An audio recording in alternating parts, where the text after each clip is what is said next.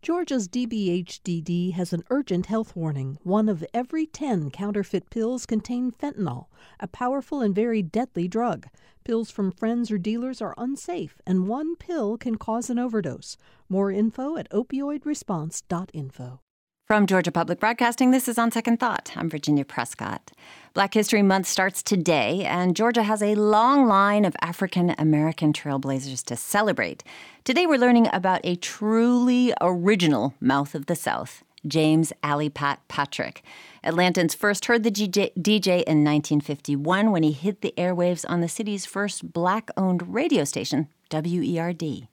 Oh, yeah, it's about four minutes after 5 o'clock, and this is 1480 on your dial in Atlanta, Georgia. I tell you. Pat died at age 95 in 2015, but filmmaker Tom Roach documented his life in Alley Pat. The music is recorded, and he's joining me via Skype from New Orleans. Hello, Tom. Good morning, Virginia. You know, you do a serious and thoughtful show every day, and we're now going to throw all of that out the window for the next 15 minutes, aren't we? It must have been so much fun to go through this tape. This man was a real character. I sat in the uh, edit studio and laughed and laughed and laughed and uh, built this uh, movie over, over the course of seven or eight years on weekends at a big post production facility that was vacant uh, Saturday and Sunday with all of this expensive gear uh, sitting idle. And I thought, I'll just dive in and do this. And it was sort of self centered of me to start working on a film of an 81 year old guy and then spend seven years to get it done. But he lived to see it, and it came in first place at the Atlanta Film Festival to everyone's surprise. Well, it's I can't wait to dig into it. And here to do that with us is Richie DeForest. He's a gatekeeper now at the WERD Museum in Atlanta, which is preserving the legacy of Alley Pat and other black artists who faced discrimination, especially during Jim Crow. And welcome, Richie. Good morning. Good morning, Tom. Thank you. Hey, Richie. Great hey, man. to hear your What's voice. You know, on? I think doing, I man? just called you Richie instead of Reese. Well, I answer Reese. to all of them because I know what you mean. Yeah. But it's Reese. Yes. All right, Tom. To those who don't know or never heard of Alley Pat, who was he? Tell us a little bit about his background. Well, he uh, kind of played the fool on the air, but he was actually a, a, a pretty studious guy. He was uh, uh, the child of an architect in Montezuma, Georgia, and uh, he uh, enrolled in Morehouse in pre med. And then one day, someone uh, at this brand new station, which was uh, called a Negro format station, heard Pat calling bingo somewhere and said, You've got a great radio voice. Why don't you come down and try out? And Pat really didn't want to do it. But on the other hand, he knew that he was at Morehouse taking medicine, uh, medical training, and he really was more interested in chasing girls. And so he gave radio a try and left the, um the Morehouse medical um uh, student grind behind. And the rest is, is broadcast history. Well, let's hear a little bit of that. Here he is doing his thing on the air. Just about uh, at the break of day. Yeah. yeah. I know what you're talking about. Feel your pillow. Yeah. yeah. And she ain't there no more. Oh, where your baby used to lay. Hey, don't start me to cry, man. You see, he jumped around stations for decades after his start in 1951. He was, did a TV show, he emceed many live shows.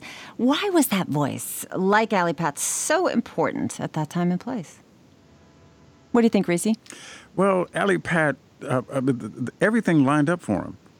The music, the environment, um, the personalities, the fact that WERD was the first black owned radio station in North America.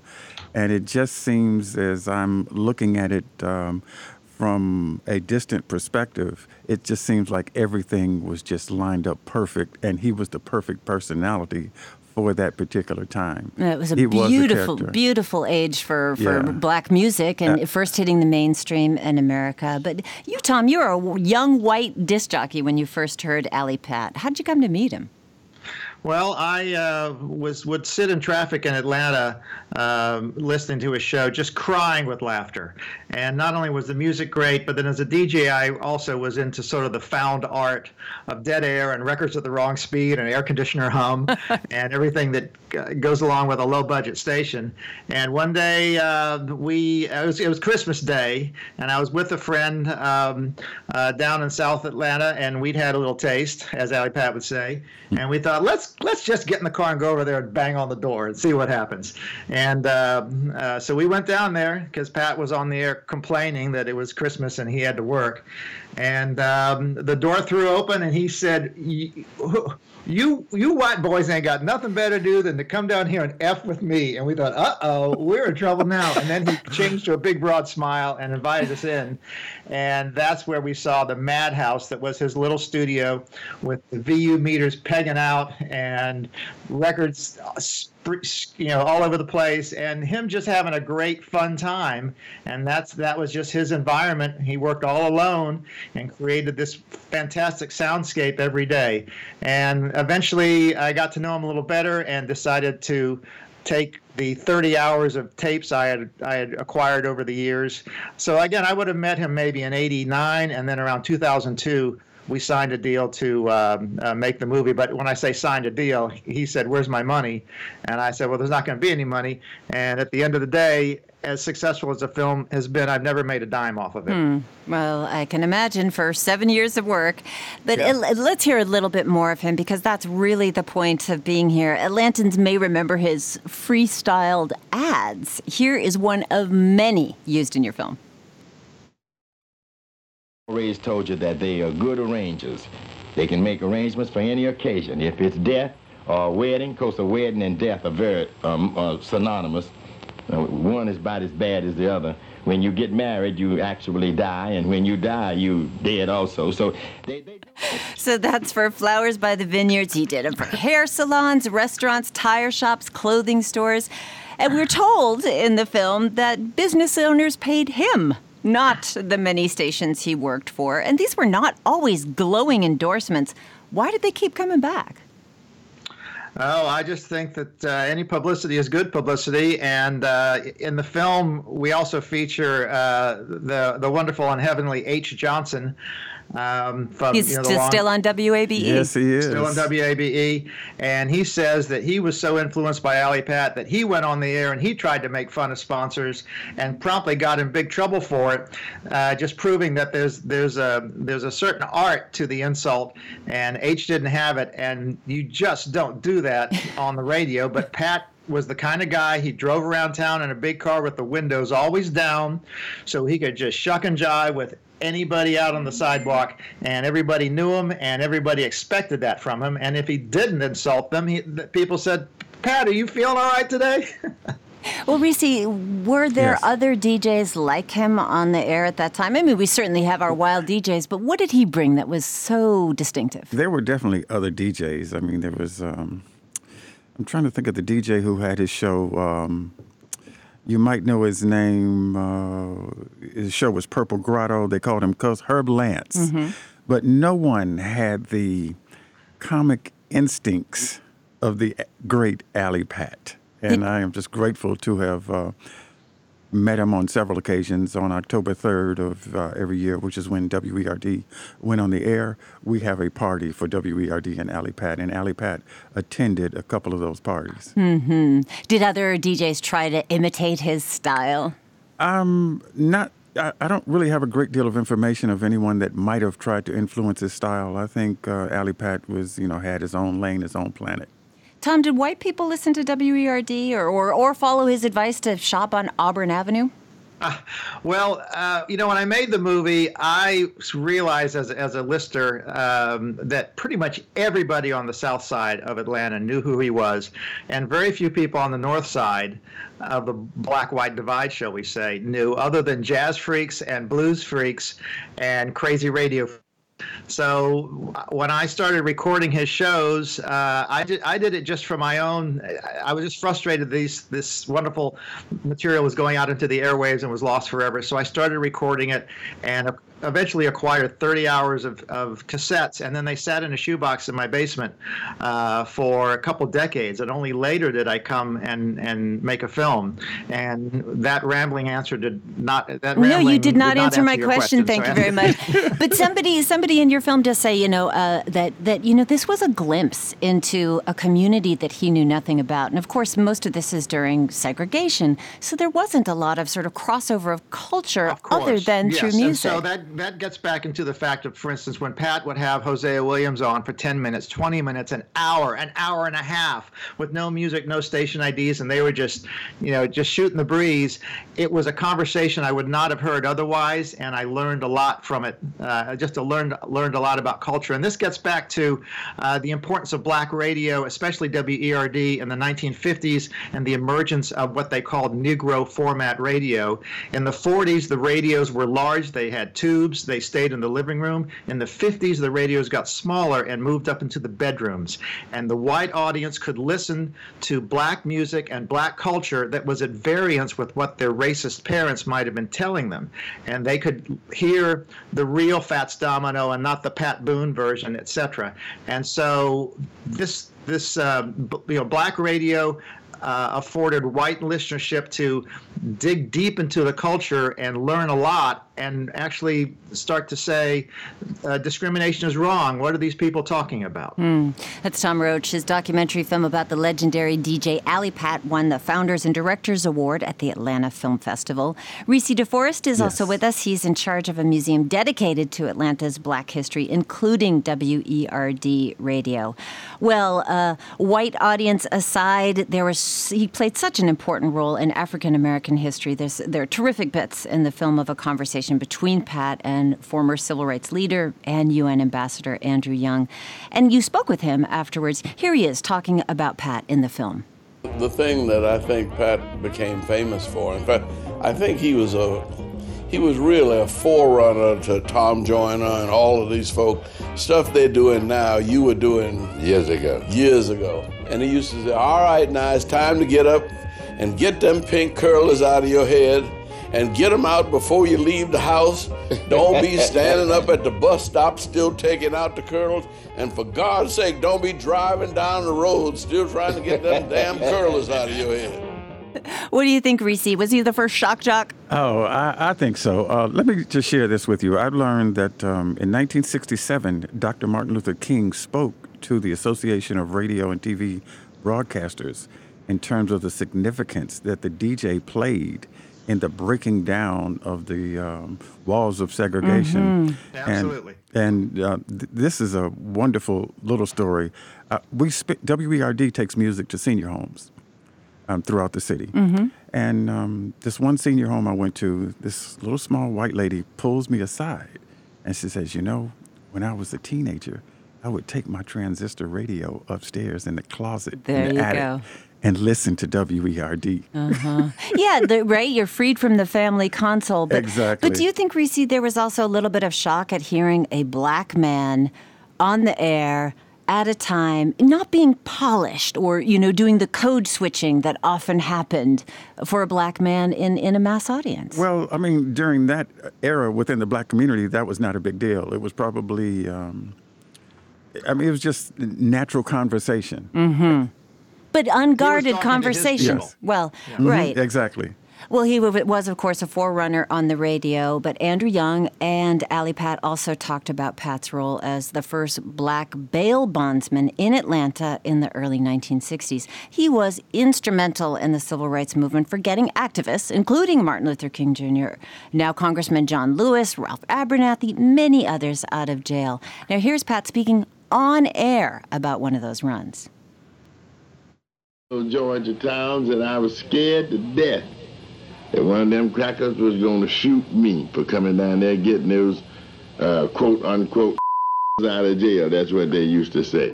Yeah, he's, he tells a similar story at Hosea Williams' funeral, you know, about a sheriff with tobacco juice running down his both sides of his mouth. You know, he can't even read. Had anyone heard anything like this on the radio, Reese? Not, not to my knowledge. Yeah, how about you, Tom?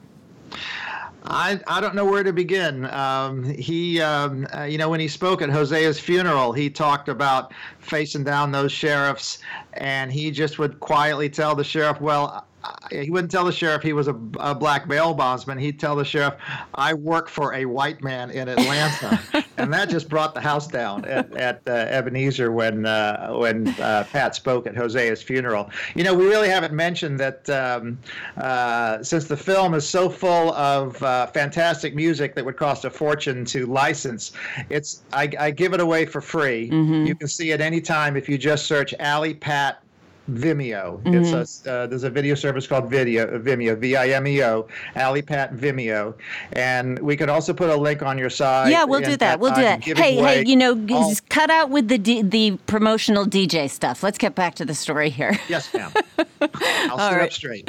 well, was there any retribution for Pat for his work in the civil rights movement? Um, what do you mean? Well, you know, did he suffer? I mean, many people who were active in the civil rights movement were targeted. Was he, as a very public personality, talking about things like, you know, cracker sheriffs in South Georgia? Oh no, I don't think so at all. I think because his his audience was exclusively African American, with just a, a, few per, tiny percent uh, white listeners, uh, he was actually very brave because the civil rights workers would go to these small towns en masse during the day, and then Pat would come down to these small towns at night alone with a suitcase full of money uh, to bail them out. So um, I think he he uh, had a lot of respect in the community for that that level of bravery. Mm-hmm. Tell me how he got his name, Alley Pat. Quickly, we're up against a break. Um, well, um, uh, his uh, uh, his listeners said that you know his his his uh, initial shows on WYZE sounded like blues from the alley, mm-hmm. and so that morphed into Alley Pat. Well, let's hear a little bit of the blues that he loved to give people a taste of.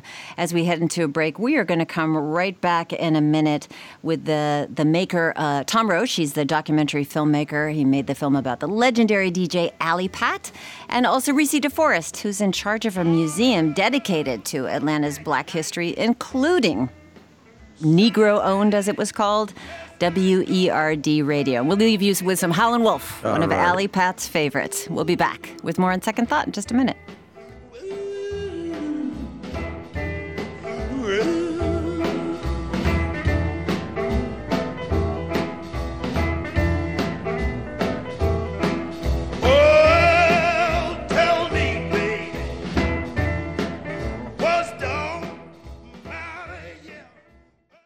From Georgia Public Broadcasting, this is On Second Thought. I'm Virginia Prescott, and we're continuing our conversation about a pioneer of black radio on this first day of Black History Month, James Patrick, known as Alley Pat. Now, whether you lived in uh, Atlanta forever or you're just pulling into town, he is one of the characters who have helped shape the character of Atlanta. Tom Roach is a longtime Atlantan who now lives in New Orleans, where he's joining us on Skype. And he worked with Pat and is the writer, editor, and producer of a documentary feature called Alley Pat. The music is recorded Reese DeForest is with us. He's in charge of preserving the WERD studio. That's at the Madam C.J. Walker Museum. Both of them here. Uh, Tom, want to ask you about. There's a bit in your film when Alley Pat reflects on his relationship with the Reverend Dr. Martin Luther King. Let's just hear this. This is with the night before he left for Memphis. I was with him the night before he went to Memphis, which was on a Sunday night they had a retreat for SCLC at the Regency Hotel downtown. And uh, he was in his suite with his wife, and I was on the same floor. We were having a party. He came out of the suite to the party in his pajamas and his night robe. And he sat up there with us and drank scotch and soda. What a, a, poignant memory, considering, of course, what happened after that. What was his relationship like with the civil rights movement leaders like King and Lewis and Hosea Williams? Well, oh, go ahead. Oh, uh, was that Reese? No, no, go ahead, Tom. Okay. Um, well, you know, he had known uh, Dr. King as just an ordinary Joe. Pat says uh, he didn't give a damn about money. He didn't give a damn about publicity. He just was an ordinary guy, but at the same time, Pat knew that um, uh, you know at the time Dr. King passed away. Pat reflected that for Dr. King there was no there was no other way out. Uh, he knew this was going to happen someday, and he and Pat uh, reflected that he was surprised that the assassination of King didn't happen sooner. Mm. So he was uh, he was braced for that news, and it's interesting to hear you play back that piece about uh, the night before. You know, as an as a film editor, you're always trying to truncate people's comments so they can make their point quickly and you can move on and fit more stories in. But an editor also needs to know when to just leave it alone. Mm-hmm. This is history. Pat talking about the last night of King's life, and as an editor, editor, you just cue that up and you just let it play, and you use every scrap of it. Hmm. Uh, and Reese, for you, uh, you know, you know about his history in radio. One of them was at WYZE, which yes. was the gospel music station. And yet he didn't seem to have a lot of love for a lot of preachers, aside from Dr. King. Well, I just think he was just telling it the way it was. I don't think there was any animosity there. It's just the reality of um, his experiences. Right. Well, okay, so you mentioned before, Tom, the funeral of Hosea Williams. Andrew Young was there, Jesse Jackson, the cream of the civil rights era there, and and Pat had everybody absolutely in stitches. Um, you know, he's not the maker of speeches or an organizer, but brought them all down, brought down the house, really. Let's hear just a little bit of that. When I got here, uh, the operator called me and said, Mr. Patrick, will you please uh, take all of these calls off of your mailbox? I said, I'm not supposed to have any calls. I said, but I'll see what they are. I picked up the phone and began to go through the mailbox, and all of his women was calling me to find out how he was. So, what did it mean to have that particular voice? You know, you're you're you're not talking about um, august ideas or pushing things forward, but but that kind of sense of humor. What did that mean for the community? Reese, do you have any thoughts on that? Well, uh, no, not really. How about you, Tom? Do you want to follow up? Well, the if, if you've never seen the entire Hosea Williams funeral eulogy from Pat, it's an absolute must see. And when I when that happened, I was I was just wrapping up the film, and it was a 60 minute film. And when that happened, I saw it, and I just said, my film just became an 85 minute film mm. because we've just got to put all of this in and let it run. Uh, again, leave it alone, truncate it maybe a little bit, but that just showed how Pat could get fired up and the more the audience fired him up he would just he would just charge forward. And it's fascinating to uh, to have as a filmmaker to have sort of become friends with Andy Young and become friends with all these civil rights pioneers. And it's it's a it's an odd burden when a white uh, filmmaker takes on black history, especially with a lot of sensitive language. Um, and you just have to make sure you get it right, do test screenings. And the end result is when I do screenings, the white viewers to a person come up and say, wow, what a wild ride that was. And the black viewers to a person come up to me and say, thank you. Well, thank you for speaking with us about Alley Pat Tom Roach. Appreciate you being here. And I hope again you can check out Alley Pat Vimeo. Look it up. You can stream the film online for free. Or you can come by the studio because we play it. Oh, right there. All there you go. Month, that would be a beautiful thing for somebody who's visiting Atlanta to see a great glimpse of Atlanta. Reese DeForest, thank you so much for being with us. Thank you. Information on where to find him and that studio and also the film at gpbnews.org.